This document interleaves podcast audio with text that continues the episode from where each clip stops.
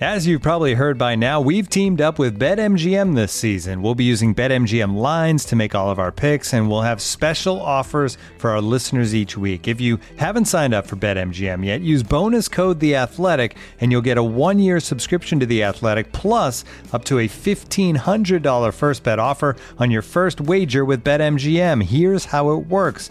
Download the BetMGM app and sign up using bonus code The Athletic. Make your first deposit of at least $10. Place your first bet on any game and claim your voucher for a one year subscription to The Athletic.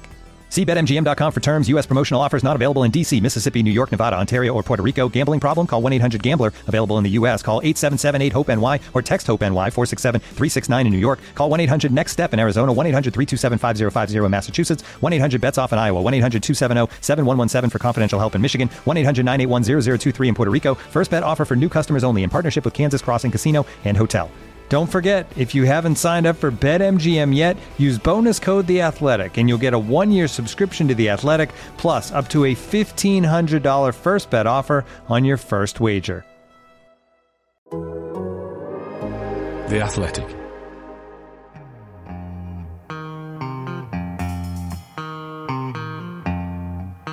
The only way to score is, of course, to play uh, with a handbrake off. Hello, I'm Ian Stone. This is Handbrake Off, the Arsenal podcast brought to you by The Athletic. Now, we will, of course, be talking about last night's defeat to Liverpool and trying to work out what we have to do to get to the next level. We have a great interview that Handbrake's very own Amy Lawrence did with Fabrice Muamba, and we'll be looking at the Ute. Sorry, oh, I, am just going to apologise to you now as the Ute member of the uh, Handbrake Off team this morning. Uh, yeah, our guests this Thursday morning are Adrian Clarke and Art de Roche. Morning. Good morning. Morning, guys. Morning. Uh, now, there was a moment just before the game started where my mate, who was sat next to me last night, uh, nudged me and pointed out Mo Salah coming out slightly early and uh, taking his place on the bench. And I have to say, I was encouraged. Uh, it didn't work out, but you know what I mean. Uh, so I was going to ask you guys what opposition players you hated or feared coming up against. Ah, I'll start with you. I think the obvious one's Drogba, so I'm not going to go with him. yeah, he is the obvious one. I was going to go with him actually. um, but for me personally, I just had a real dislike for Nani at Manchester United. I just felt, yes, he was a good player, but he just always seemed to turn up against Arsenal. It didn't have to be a goal. Like sometimes it was like his chip over Almunia in 2010. But I remember that I think it was the FA Cup tie Old Trafford where he was doing kick ups in midfield, and that that just stays stuck in my head. And I, I, I think when that question came up, he was the first person that came to my mind. So I'm probably going to go with him. Yeah, I was at that game, that FA Cup game, and I, I forgot my glasses for some reason. and I spent the first 60 minutes thinking it was Ronaldo, by the way. I just, honestly, I thought, he, God, Ronaldo's playing well. I said to my mate, and he said, he's not playing. I said, well, who's that? Oh, Nani, is it? Oh, the other Portuguese bloke who's not quite as good, but seems to be turning it on against us. 4 0 we got beat, didn't we, at that game? Yeah, I think it yeah. was. Yeah, horrible. Horrible. Uh, Adrian, what about you? Who did you fear? Oh, I don't know. I'm, just trying to think of uh, uh, as a player. I always just I always feared pace. Uh, uh, it frightened me. So if especially if I was having to do a job at wingback, if I was up against someone that was absolutely rapid, it would just make me really really edgy and nervous. And I think a lot of footballers that aren't super speedy, and I wasn't slow, but I wasn't quick as some. And yeah, it can, it can fill you with fear. Um, so that's that's the style of player that, that I was worried about. I think from an Arsenal perspective, uh, if you rewind the clock, it's someone that I played with for the England junior teams that was just an incredible finisher, and, and that's Robbie Fowler. Oh, I think um, good Robbie, call. Yeah, Robbie Fowler obviously scored two hat tricks against Arsenal. One of them was in about uh, three minutes. Uh, it, was, it was a record breaker, wasn't it? It was ridiculous. Um, and I was actually on the bench for the for the second hat trick at, at Anfield. We took the lead, I think, in the game. Ian Wright and um, and then he scored three goals and, and they beat us three one. But yeah, he just always seemed to to have that lethal that lethal edge against Arsenal, and I'll never forget it. I was so jealous. I was on the bench. I didn't come on, um, but Fowler got his hat trick, and he was so he's a peer. You know, I knew, I knew him. He's my age. We were both about twenty at the time, and he gets his hat trick, and then they take him off. And the whole of Anfield just sort of rose to give him the, you know, an incredible ovation. Just, I was, yeah, I was I was pleased for him, but also massively green with envy because that was you know he'd he'd made it. Did and, you clap? Uh, Did you clap at the end with everyone else? Nah, nah, of course not. You can't be seen to be doing that. No chance. But yeah, I had to, I had to, yeah, I had to put on the sad face. But, but yeah, well, he was he was a real thorn in Arsenal's side, that's for sure.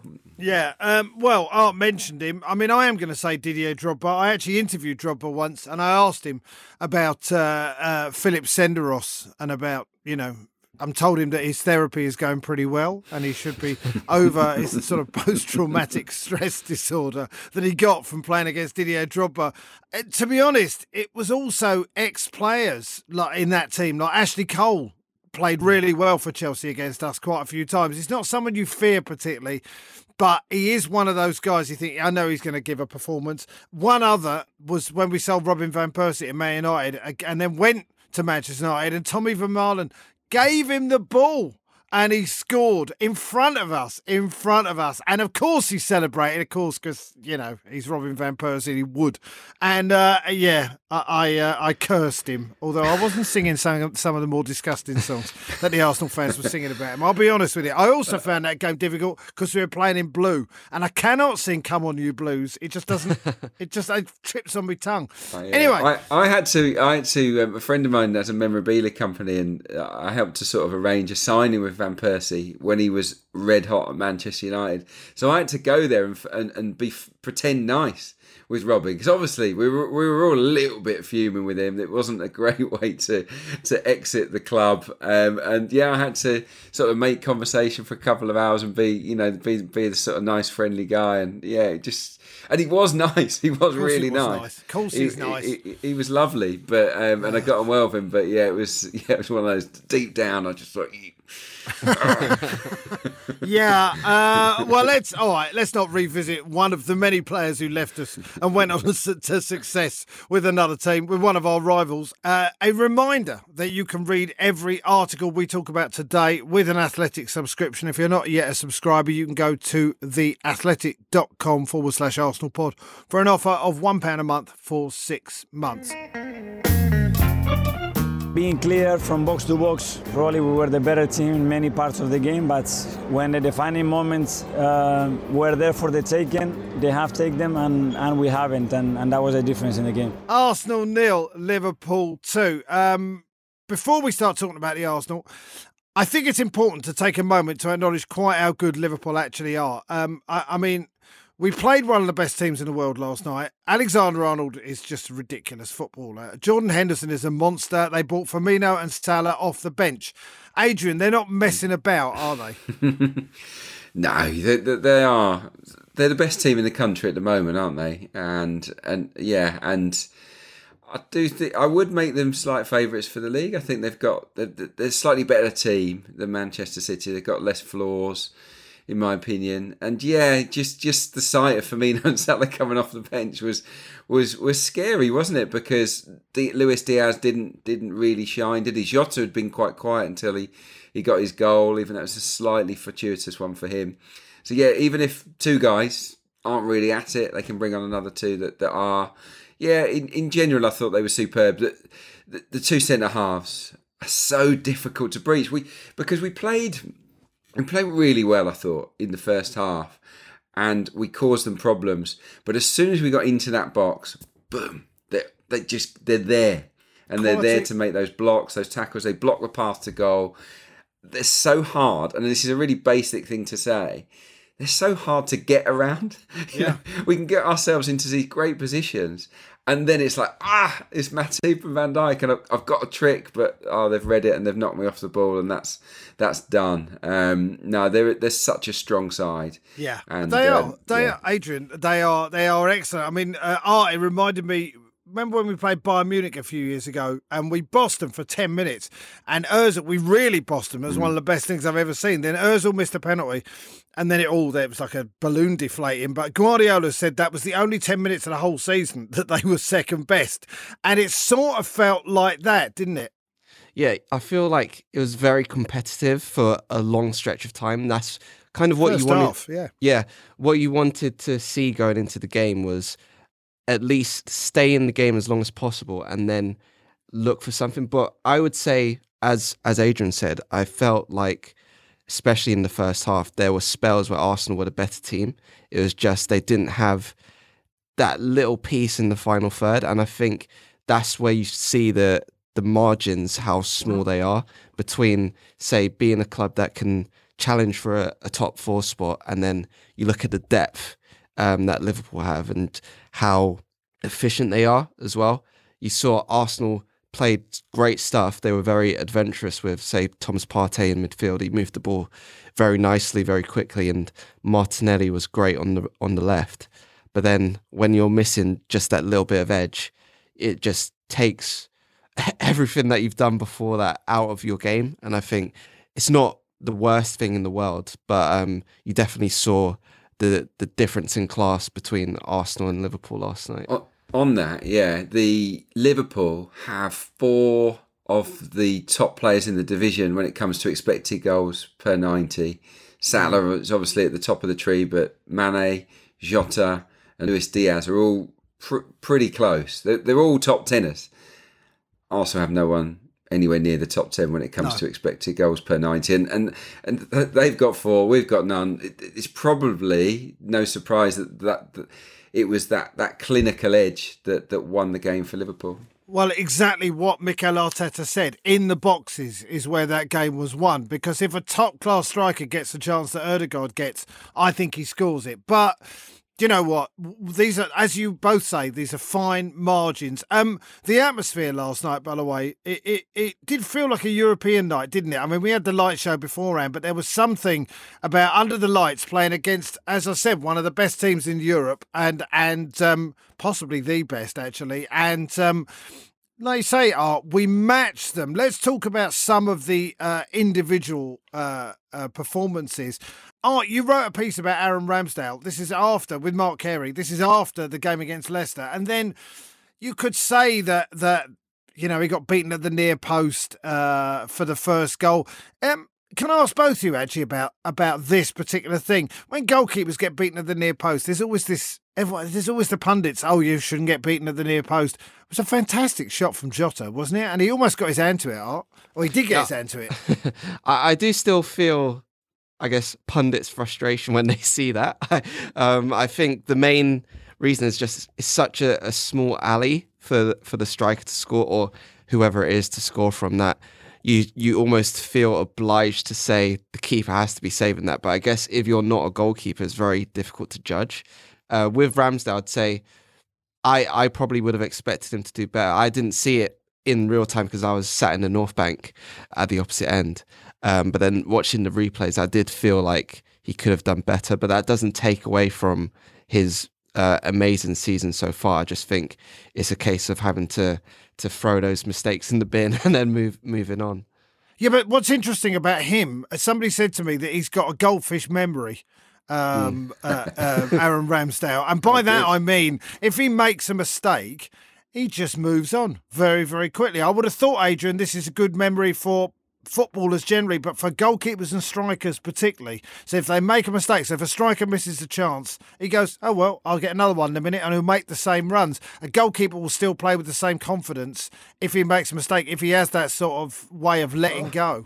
if he's got that yeah i'm um, envious of that because it's definitely an advantage because it's, so much of the game is played in your head so much of it is about confidence and if you can just park things actually i think i'm quite good at that i've always been quite good at when when there's been a setback or a disappointment you can can just put it to one side and then concentrate on on the- on a positive and and and whatnot and i think a lot of Comedians, sports people comedians are good at that as well, by the way. yeah, you have to be, don't you? Yeah. I, th- I, I just don't think you can survive in those professions if you don't have the ability to do that. It, it was a mistake. I, I think it was, a, yeah, yes, it was a powerfully struck shot from from Jota, but but that for me was a tougher chance than the Ødegaard one, and it was a, probably a tougher chance than the Martinelli one at the end, where you know, it was a good ooh moment. You know, a wonderful game. We'll get to him shortly, I'm sure. We will. But I do think it opened up nicely for him to, to pick out the bottom corner, and uh,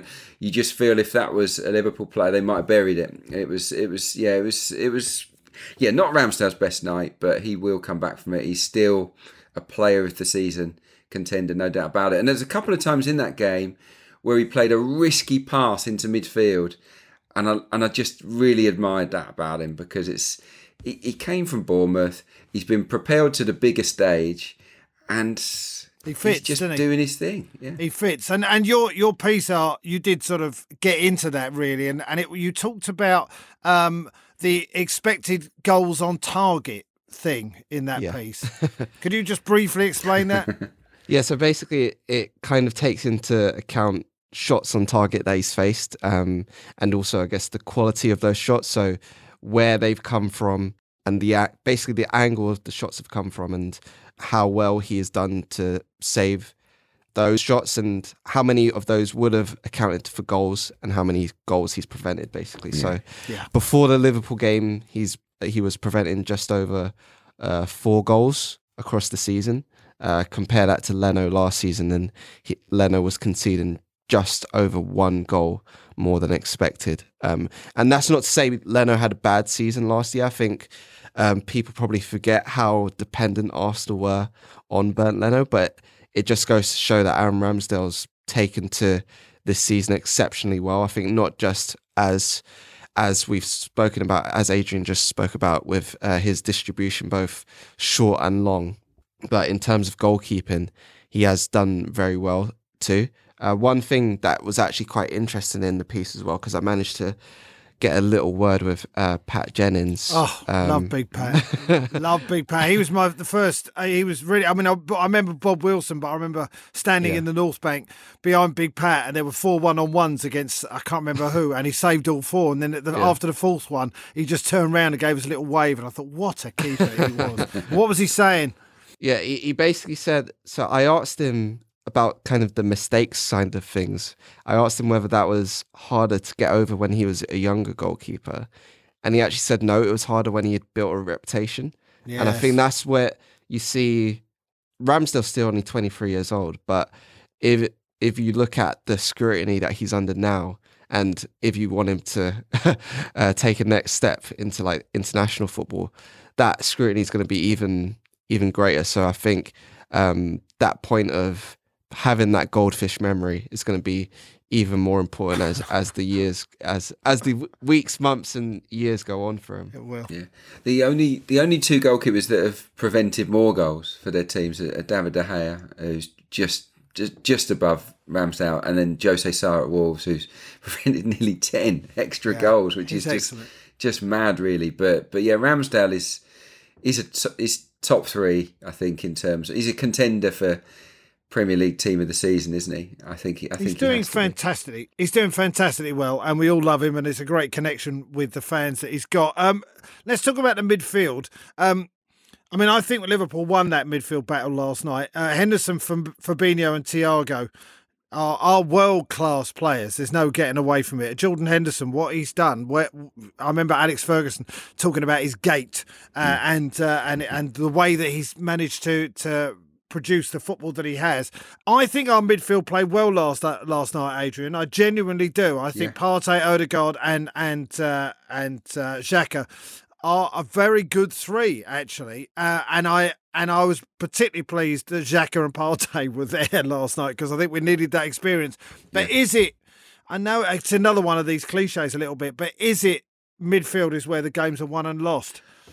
What? No, I thought not always because we talked about the, you know, both boxes. Is is probably where games are won and lost because it's it's about not making mistakes inside your own box, being really ruthless inside the opposition box. But the midfield obviously matters, and I think it was a really good duel. I genuinely Yeah. do. I think I I believe that we won the first half battle in central midfield. I think that Partey was excellent.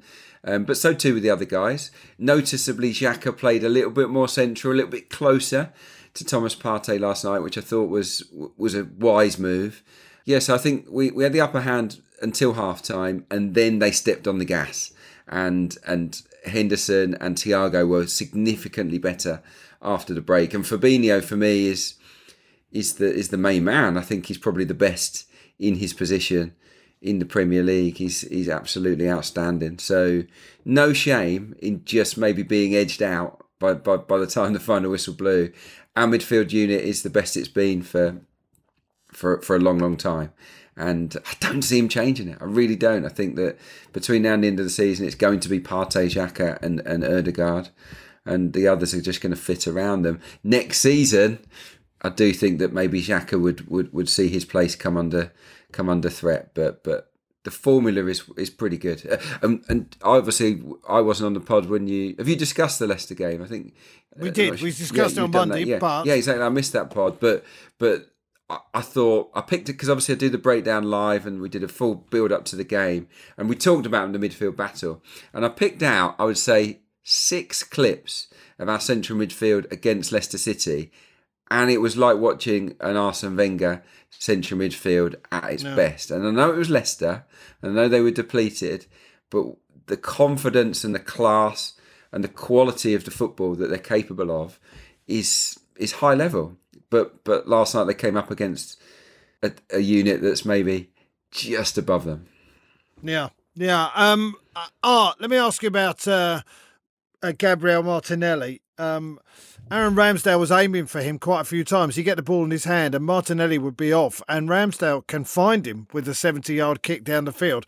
But that pace and that confidence, we know how much Jurgen Klopp likes him.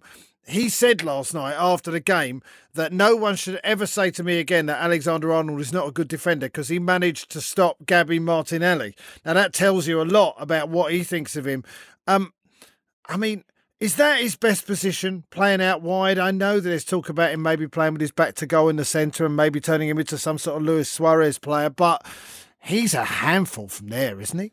he he's exceptional. And I think at the moment, I, I don't mind seeing him out wide. Um, the reason for that is because he naturally drifts inside anyway. So I don't feel like um, it's too much of an ask for him to be out there. Um, I don't feel like you're wasting his talent out there. Um, I know Arsenal are still crying out for a focal point in the middle, but I just feel like his skills probably are better suited uh, to those wide areas where he can isolate someone like Trent Alexander Arnold, like he did multiple times last night. And you see, not just, I know people talk about his pace and his, his fearlessness, but you saw his technique as well. Um, I think when he came came inside a few times in the first half, and then in the second half, right by the corner, uh, he gets past Alexander Arnold. I think it's Henderson that comes to to play as the second man, and there's cheeky little nutmeg, and he's in yes. into the box. And I think moments like that, you don't even the the the wonderful thing is you you don't expect them to happen. You think, no, you can't you can't do that. That's a step too far. But then he takes the step and he does it successfully, and you think, wow, what what a player. Um, I just feel like similar to the Manchester City game where I believe he he isolated um, João Cancelo about three or four times, done him around the outside, and also was able to come on the inside. You just probably wanted it to be him having a bit more support in the final third because you saw once he did beat that man, he just didn't have Lacazette in the same kind of area as him. So that's kind of the main thing that was holding him and Arsenal back. I think there there just wasn't um, as much support for him as he would have wanted. But I think once again, again against the top team, he was one of he was probably Arsenal's best player. Um, and I think yeah, that that left channel, uh, whether it's going around the inside or the outside, he he's he's got he's got his groove. He has, hasn't he, Adrian? Anything you want to add? I mean, yeah. I, I just love watching him. I've got to be honest, he's so exciting as a player. I think that's the word, exciting. I think he's one of the most exciting young players in English football. That was a seriously high standard football match last night, and he was Arsenal's best player, and he was up against one of the world's best right backs. Um, okay, not maybe not one of the best defenders around, but still he's still class, absolute class, Alexander Arnold, and he twisted him up over and over. The things he was doing at speed were incredible. His touch, his his uh, quick wittedness, and also his determination. Obviously, always gets the gets the fans on side and, and creates a good energy within the ground as well. So yeah, Gabriel Martinelli's absolute, absolutely brilliant, and I almost feel like it was a not a breakthrough performance because he's already broken through, but it, yeah. it's just a reminder that how good he can be. Um, yeah, very, very, very good. The only criticism I would have of him is is around his finishing. Really, when you see him stroke a ball into the top corner like he did at Watford, you kind of want him to be doing it all the time, don't you? Yeah. And and and I would I would. And I'm sure they're trying to encourage him to, to get into those areas, but I'd like to see him pop up centrally more often. The way that Liverpool's wide men do, because obviously a lot of Salah's goals come from between the width of the of the goalposts. Same with Salah, the same with Luis Diaz. With Martinelli, I feel that the majority of his chances are in the left side of the box, where he has he really has to. All he can do is curl it towards the far corner. I'd like to see him just arc his runs and and and try to pop up as a proper centre forward on occasion because I think there's every possibility, every chance that he he's our best finisher, and I want him in those positions really. And one more question, Adrian, before we move on. Um, I mean, Liverpool did step it up second half, mm. and we couldn't quite stay with them. I mean, is that did they play slightly differently, or did they just? I mean, I think I've read somewhere about Jurgen Klopp saying he, they played between the lines a little bit more. Is is that essentially what happened, or did, or is it just that they're going to have opportunities and they took them and we didn't. Got in our faces, didn't they? We got in their faces, and it's a, it's a very basic premise. But we disrupted their flow in the yeah. first half. They couldn't they couldn't pass through the thirds. Slowed it down as well, by the way. I don't yeah. know if you noticed how long the ball boys were taking, how yeah. long Ramsdale was taking. That was a tactic, right? game management. Yeah, it was stay in the game. Art touched on it earlier. Stay in the game and don't, disrupt their rhythm as well. We completely disrupted their flow. I talked about it at half time on the on the breakdown live. But what they did to us in the second half was exactly the same. Yeah. So uh, I think the goal that, that, that Firmino scores was a case in point where where Saka, um, you know, he's chasing the ball towards the touchline, but how determined was Robertson to block that to block that pass up the line, yeah. and and he created that that mistake. And Liverpool's midfield, and actually all of their players, they they forced mistakes by basically getting closer to Arsenal players and and making it an even faster game. They made it even quicker. Yeah. And uh, the truth is, Liverpool are used to playing matches at elite level more than the Arsenal players. So that pace, that that height, that where you have you have no time at all to think about things. Liverpool are used to it. Our players aren't, and I think that that shone through in the second half, and and they made it a real high level game, and we couldn't. That's where we just came up short. And one word, uh, art for Cedric. Um, Tomiyasu got injured. I was a bit concerned, but he stepped up and he's improved game on game. I think. I think he made a slight mistake for the goal. He got a bit distant from Ben White, I think it was, and uh, and Jota slipped through the gap. But he's um he's doing well at right back, isn't he, at the moment? And I'm well. I'm very very happy with what he's doing. Yeah, I think even myself, I, I know I, I, joke a bit about him on Twitter because uh, he shares the name of a Harry Potter character.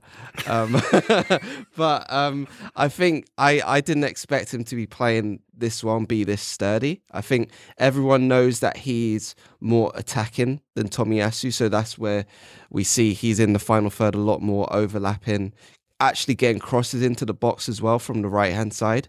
Um, and that's very welcome. But I think ever since he's come into the side, he's been very sturdy defensively. Obviously, he had his little lapse for the goal where he was, as you mentioned, probably too too wide and opened the channel um, on that side. But um, I think also just his, you've seen he's been dependable on the ball, off the ball. He's made the right decisions. He hasn't tried to overthink and do too much. If the ball's coming over to him on the back post. He'll just deal with it, header, um, head it out of play. If he's on the ball, he may take an extra touch, but it's not to um, his own detriment. So there were a lot of times against Liverpool where he may have been on the ball people would have thought a second too long, but he's actually done well to create a space for someone else and, and move the ball Yeah. quicker. Um, I think that that in the first half that worked particularly well, where he was on the touchline and maybe drew a player, an extra player in, say Rob, Robertson, moved the ball inside to Partey, and then that's when the ball to Saka in behind was on. So I think he's done a, a very good job in place of Tomiyasu. But of course, Tomiyasu is the first choice. So when he is available again, you'd probably see Cedric drop out. But in this, say, five, six weeks spell, I, I've been quite impressed with him. Yeah, he's proved a lot of people wrong, hasn't he? On on that goal, I think yeah, he could probably tuck in a little bit, but for me, it was clever play from Liverpool. What they did, they they they put Mane onto Ben White in the build up, so he kind of stood on Ben White, and Jota was there or thereabouts as well. So it was sort of like an overload, and Mane made a really subtle run inside, just as uh, Thiago looks up to play the pass. So he drifts inside. Ben White takes a step to his left to follow him, and and that is what opened up that There's corridor for, for Jota. Yeah. So it was it was it was as much White's fault, but I would also say it was it, it's really smart play from Liverpool. Yeah, it's a slightly annoying Opta stat. Uh, Arsenal won only one of their last 18 Premier League games against teams starting the day in the top two positions. They've drawn three and lost 14.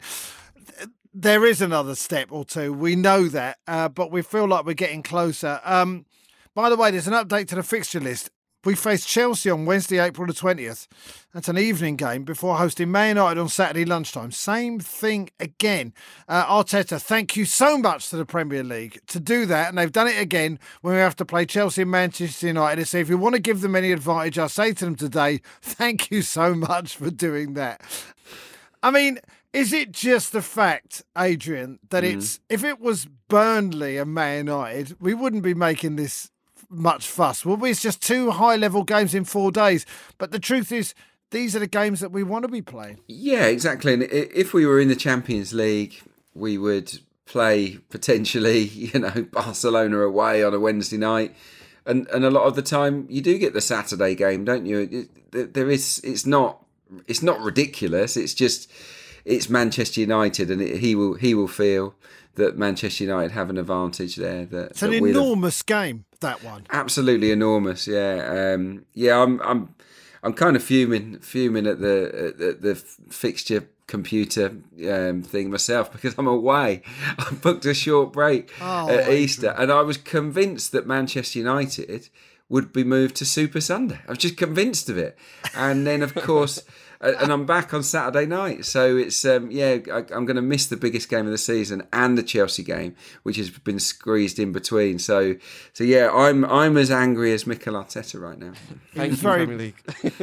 Thank you, Premier League. Abby, our producer, did say it was so pep, and it was really. Uh, and Spurs yet to be announced, but we figure that will probably happen in May when we do some sort of celebratory fourth place sort of game. And Spurs, I don't know what they do. I don't care about them. Anyway, this is Handbrake Off, the Arsenal podcast brought to you by The Athletic. This episode is brought to you by Michelob Ultra, the official beer sponsor of the NBA. Want to get closer to the game than ever before?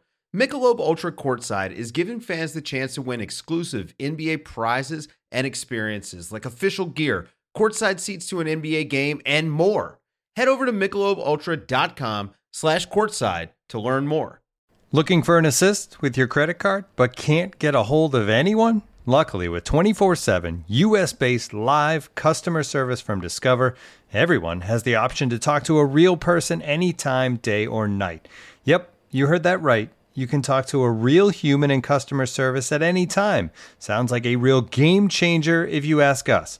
Make the right call and get the service you deserve with Discover. Limitations apply. See terms at discover.com/slash credit card. When you need mealtime inspiration, it's worth shopping Kroger, where you'll find over 30,000 mouthwatering choices that excite your inner foodie. And no matter what tasty choice you make, you'll enjoy our everyday low prices, plus extra ways to save, like digital coupons worth over $600 each week. You can also save up to $1 off per gallon at the pump with fuel points. More savings and more inspiring flavors make shopping Kroger worth it every time. Kroger, fresh for everyone. Fuel restrictions apply. We a bit uh, with the handbrake at time. Yes, indeed. Handbrake off. Ian Stone here with Adrian Clarke and Art de Roche. Um, now, it is 10 years since the Hale graduate, uh, Fabrice Muamba collapsed while playing for Bolton against Spurs in the FA Cup. To find out what he's up to now and what he thinks of the current crop of the Arsenal youth, Amy Lawrence caught up with Muamba earlier this week. What a pleasure to introduce an extremely special guest that we got today. I have to admit that there are few people in the world, don't take this the wrong way, Fabrice, that have quite the same effect on me as this man. Having been in the stadium, supposedly trying to do some work on a foot on a FA Cup tie when he collapsed and watched that unfold before our very eyes. I think everyone was there just felt so moved and invested and connected to him. And so it's with so much joy that uh, I'm, I'm delighted to introduce the one and only Fabrice Muamba. 10 years after that big day, looking good, feeling strong. Um, hey, Taylor. how you doing? I'm good, Amy. Thank you for having me. I suppose just don't have, we're not going to really t- spend too much time talking about that event because yeah. Danny has spent time with you writing an, a, a sensational piece. And it's a really good opportunity to talk a bit about your life before and since, I guess. Yeah. One of the things that's incredible about you that not everybody knows is your backstory. And, yeah. you know, we're living in an age when, you know, there's uh, uh, the humanitarian effort is yeah. really very necessary with what's going on in a lot of different places in the world. And you grew up in, in Kinshasa, what was then Zaire, and arrived in London, what, at the age of 11, was it? Yeah, yeah. I'm just wondering if you can it's obviously a massive sort of topic, but can you put across the scale of that sort of change and challenge for a kid whose life is completely uprooted and you start a new life? I believe you didn't even speak much English when you I, came. I, I didn't speak a word of English. All I knew was hello, how are you? You know, to see what's going on to the other side of the world, and obviously people seeking asylum. I can very much relate to the situation, but uh, it also it gives you this sense of of drive that you have when everything everything settled down, dust down, and everything. You have this burning desire of to be successful for for yourself and also for your family, for your country, for the people back home, and also for the people that help you. And you, got that opportunity to show your burning desire at Arsenal. So growing yeah. up, I think in Walthamstow when you 1st mm-hmm. arrived, you had Hale End pretty close to where you lived, and I remember David Court, the uh, uh, who's heavily involved in the youth development of that time, telling me with amazement that you used to just walk up, walk up to the gates day after day, week after week, and say, "Hey, can I come in? Can I have a trial?" What helped was because my best friend was already in the academy. I kept showing up in the face and showing I want to be serious, you know. And when once once I was given the glimpse of opportunity to train with them, I made the most of it. You know, I made most of because it was closer to my house. I would go out there. You know, we used to train twice a week. I'll go out there four times a week, which gave me more time on the ball, more time to to learn the technical side of the game, more time of learning the tactical side of the game. And the more you spend time on the ball, and the more that you you were, I was there, the more my hunger and desire to become a footballer just increases every single time. So that Hale End, I mean, Hale End is a big thing at the moment. At oh yeah. I yeah. mean, obviously Smith Rowe and, and Saka in particular are like the darlings of, of Arsenal. And when you, I think when you were coming through, it was sort of almost that first generation of like since that since Arsenal began to take the academy, you know, in a bit more of a way where they wanted it to echo what was going on with the first team to provide proper facilities and proper training and sort of step up their game and make it kind of something similar to what goes on at London Colney. You know, just tell us a bit about those days, what you remember, and you know, you came through with a with a fantastic generation. Who were your mates? Who was in your um, I was fortunate enough to obviously to go to from Hale End to London Colney, uh, Shenley, uh, to go to train in the first, to even train that place is just a I think we were the first team in the country to have that type of training ground, you know, very, very well built. I had Nicholas, Nicholas Bendtner, Lord Bendtner, Cesc, uh, Johan Djourou, Matthew Connolly, Ryan Smith, Jamie O'Hara, who left us, went to Spurs. We had a very good team. Very, very good team.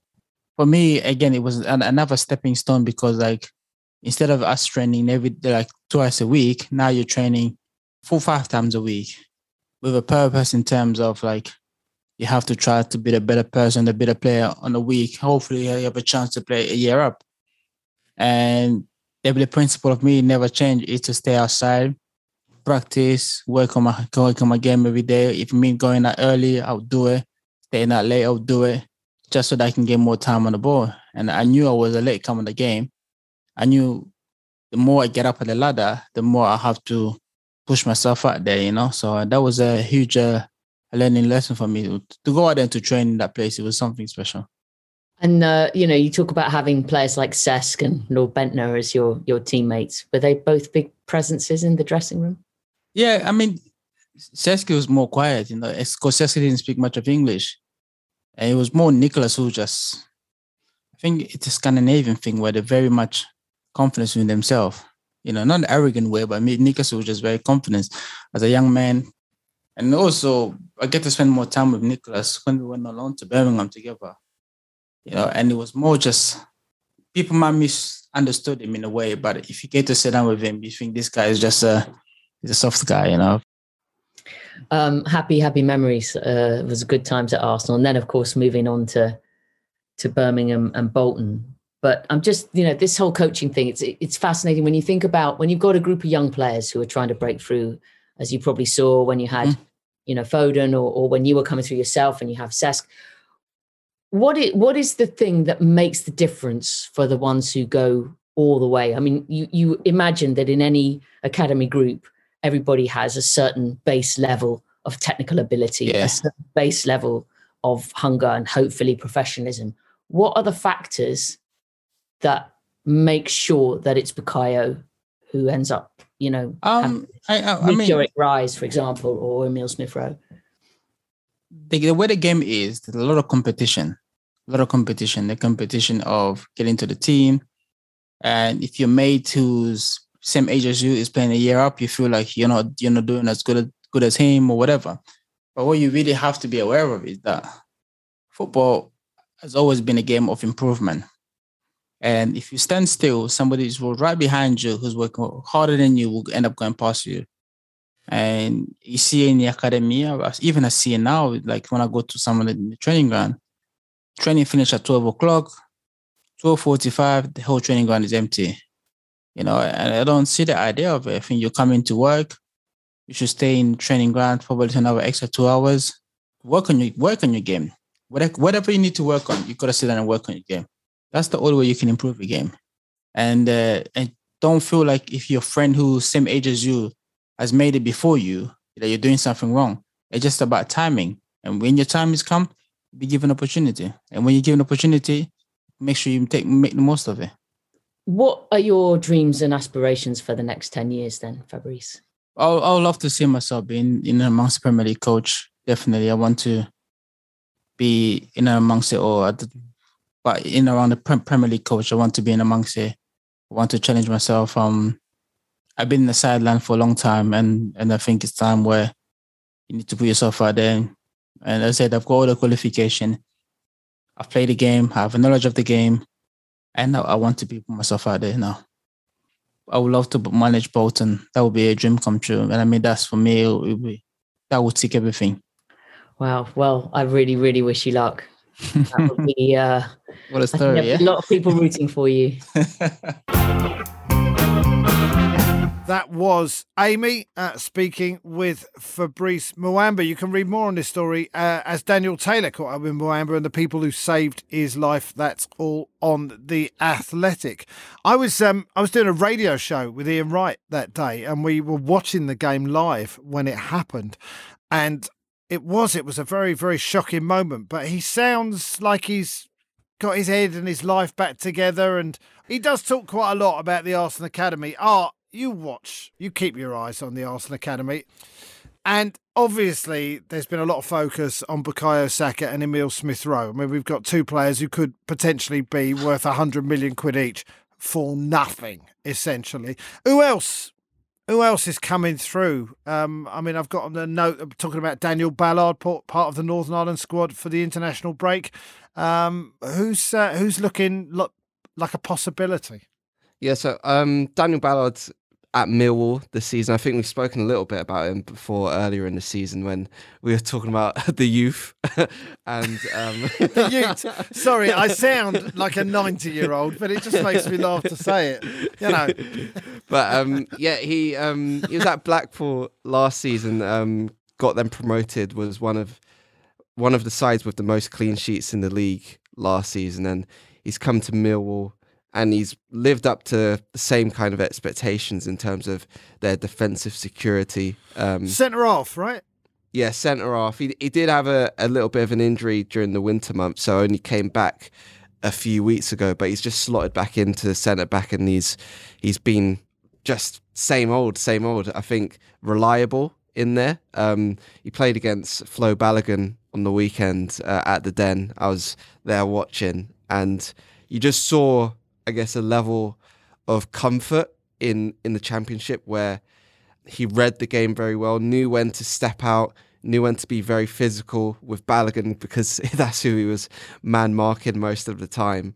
And yeah, I think you've just seen a player who who knows himself very well, and now he's he's 22 years old, um, second season playing first team football but you just see a player that that knows himself quite well, and he's been with the Northern Ireland first team setup for about eighteen months now as well, playing alongside Jonny Evans as well. So That'll I think help. you see, yeah, I think you see, even though he's still quite young, he he has got a lot of experience already. Um, aside from him, I think uh, Adrian watched Flo Balogun in the week, and there he's been playing at Middlesbrough in a two man strike partnership uh, with Aaron Connolly most of the time. I think he's probably still looking. I'm not sure what Adrian thought from the game in the week, but uh, when I watched him and from the clips that I've watched, you're still kind of looking for, I guess, that know how of um, what to expect from defenders at first team level, kind of anticipating that contact. But you can see his techniques there all the time, and he's when he does get into that space, uh, he is causing problems. But yeah, I wonder what what Mm. Adrian. of He played performance. well at Birmingham. Yeah, he, he scored a goal. He scored a goal from the edge of the box. He curled it into the bottom corner. It's a really good finish. He also had a disallowed goal where he ran through from the halfway line. He was marginally offside, but he finished it really nicely. He, he I think it might have been his best game um, during this loan spell. It's There was a lot a of. Twitter noise about him, by the way, on Saturday after, because I know he scored, but I saw a lot of people tweeting about him as well. Yeah, I, I think it's been tougher than he might have anticipated. Championship is a is a hard league full of sort of very experienced defenders good, and good players, to be honest, and that they don't roll over and you know, you know let you destroy them. Um, there are signs there that, that that he's a real player, but there's a bit more to prove as well. I don't think he's always looked as confident as I thought he would be inside the penalty box. I think he's he's tightened up a little bit on some of his finishes. So maybe I'm hope what I'm hoping is that this performance at Birmingham, the quality of the goal he scored, will just give him that confidence boost to to you know end the season with a flourish and and then there's a decision to be made. I think personally, I think he probably needs one more loan spell um, before we can consider him to be, you know, really part of our, our match day squad in terms of someone that can make the difference. Yeah, Go on, I, I think because I spoke to Chris Wilder after the Millwall game, and one thing he mentioned was if Arsenal as a club want to be getting into, say, the Champions League, um, those experience, say, playing at the Den, where he's in an atmosphere I doubt he's ever experienced before, where almost three, three, three stands of the ground a vocal for 90 minutes, and it's not nice. So at, in that game, he had a he had a he had a penalty appeal uh, that was turned down, and from that moment on, the Millwall fans were booing him whenever he touched the ball, and that is something he's not going to experience playing for the under 23s, but is going to be beneficial in terms of being exposed to those sort of atmospheres that Yeah. Arsenal may face if they go away in Europe further down the line. Um, so it, it's not necessarily a bad thing that he's having a tough time sometimes. But yeah, as Adrian says, I think good experience to get this loan now, but then probably build on that next season. I reckon. I saw Righty on Match of the Day talking about about um, how young everybody is at Arsenal. He's saying Vinai's young and Edu's young and Mertesacker's young and the manager's young and the team are young. And do you think, and I, will ask both of you this, Adrian, do you think there's more of a connection through the club? And by the way, the fan base, especially away, is younger as well. But do you think there's more of a connection because it feels like a like a a, a blossoming project, uh, and it's and it's really led by the youth.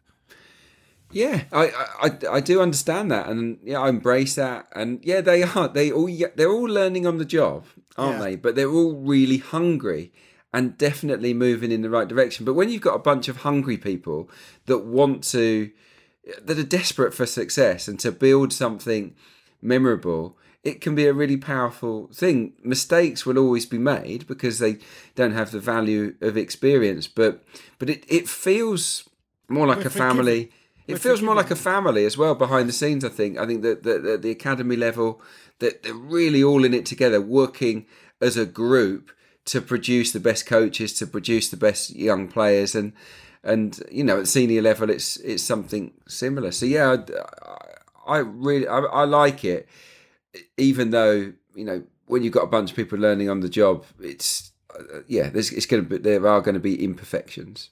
And and Art, I'm I'm assuming you feel the same way that there is that feeling running right through the club that this is a project that is worth buying into. Yeah, I think you've seen that when you look at the way other clubs act and react to difficult moments. Arsenal haven't reacted in the same way over the past, say, two and a half years since they've appointed Mikel Arteta. I know in terms of looking from the, the outside as fans, there's been a lot of frustration but you've seen in those moments Arsenal stuck by their their pe- their people, and right now it looks like they're they're paying dividends for that.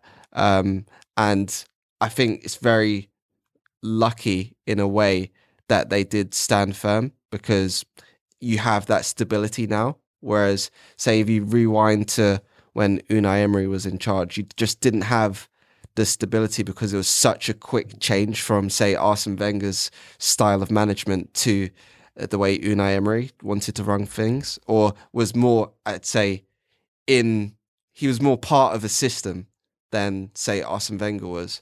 Yeah. Um, whereas now you you've kind of got the foundations laid, and you're just in that position where you can hopefully benefit from that. Adrian, is this what what they mean when we talk about identity of a club. Yeah, it is. Yeah, I spoke to I spoke to a few of the coaches recently. I spoke to Kevin Betsy, obviously the under twenty three coach. I spoke to the head of coaching, Luke Hobbs, and his assistant Mark Rivers. They're basically they coach the coaches, and and it's so much about everything that they talk about is about the identity of the club and having certain values that that the first team insist on, you know, via Mikel Arteta, but but that filters down to to the you know under eights upwards. You know, that they all when I speak to these guys, it's always about respect, discipline, humility. You know, building strong young gunners is their is their is their sort of catchphrase. And and if you look at the first team right now, it's full of strong young gunners, isn't it? And and and and that's and that's something they want to they want to continue. I've I've been really impressed actually with the with you know with what I've learned by speaking to these guys. There's so much depth to what they do. Really, you know, real hard workers, and and no no stone is unturned. But that that identity is very clear, right for right through the age groups. And and one of the questions, because because I was speaking to the guys that coach the coaches, or they sort of mentor the coaches, I said, how do you gauge whether whether that's working? How do you gauge whether coaches are really improving? And and the key message was we want each team, whether it's from the under 9s, 10s, 11s, 12s, 13s, I want them to look the same. I want them to look like an Arsenal team, to have that identity, to have those values. And, and by all accounts, that is happening behind the scenes, which is great because if by the time they get into the first team, th- there's nothing new. They'll know. Go on, Art. Yeah. yeah. Uh, and just in terms of talking to like Kevin Betsy, I've obviously managed to speak to him quite a lot after under 23s games this year. And I think the the main thing you get from his ideas, I guess, is it's not always going to look like a carbon copy of the first team, but a lot of the principles will be the same. So they may the under 23s, for instance, a lot of this season they've spent playing with a back three, but that's not necessarily to their detriment. They're still playing with the ball on the floor, trying to play through the thirds. It's the just patterns. The patterns Yeah. are the same, aren't they? yeah, and I think um, it's just their their group of players is probably better suited to that shape rather than it being a whole different ideology. And I think when I because I did um like a one to one interview with Betsy earlier in the season, and one thing um, he mentioned was winning can be there, but it's not the be all and end all for especially for the development phase I remember you saying. and um, basically like he said if they're winning but they're not adhering to certain club values then they're they're not really going to be that happy so they're going to still address those problems um, and i think that's probably just as important as the footballing side of things as well Well, that's a good way to finish there. Uh, I think let's have a song from each of you. Uh, Art, let's start with you. uh, this month's been dominated by the Batman for me, so I- I'm gonna go with um, "Something in the Way" by Nirvana because that's um, just been in my head since I watched the movie. so Right. not very, not very football related, but I'll go for that. Adrian, what you got? Yeah, um, it's it's sort of a song born out of last last night's game against Liverpool in the pouring rain. Um, it's Rihanna. It's Umbrella. Um, and and the reason I've picked it is because we all needed an umbrella last night. at Yes. it was absolutely pouring. But but on a deeper level, it's kind of a song about sticking with your partner, sticking with the one you love in the good times and the bad. And it's like I'll I'll always shelter you, I'll always protect you, and and I felt that's what Arsenal fans really did to the team last night. I I I made them joint man of the match with Gabriel Martinelli from an Arsenal point of view. The the way they responded to Arsenal going behind was brilliant. And it was as if like they were putting an umbrella over that team and saying, "Don't worry, we're with you. We're going to protect you, and because we, you know, we're in this together." And and and yeah, I just think that that, that song fits it.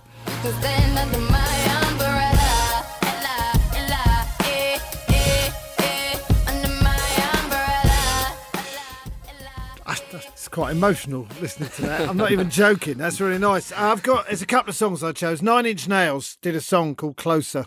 I do feel we're getting closer. Um, usually, I against Liverpool we're three 0 down after 20 minutes, but we're in, we're in that game for quite a few, uh, quite a bit of it, and I uh, I do feel like we're getting closer. And because I mentioned it just before, um, there's a song by X-Ray Spex from when I was uh, one of the uh, Ute in 1978. uh, so I promise you that is the last time I say that. Uh, it's called Identity, and um, I do feel this team has an identity now. This club has an identity again in the way that I feel we've sort of missed out on for a few years. So uh, all very encouraging. And uh, Villa away in about I don't know half an hour's time or something. It's absolutely ridiculous. That's it. Thanks to Art. Thanks to Adrian. Thanks to Abby, our producer. And um, thanks to you for listening. I'm Ian Stone. This has been Handbrake Off, the Arsenal podcast brought to you by The Athletic.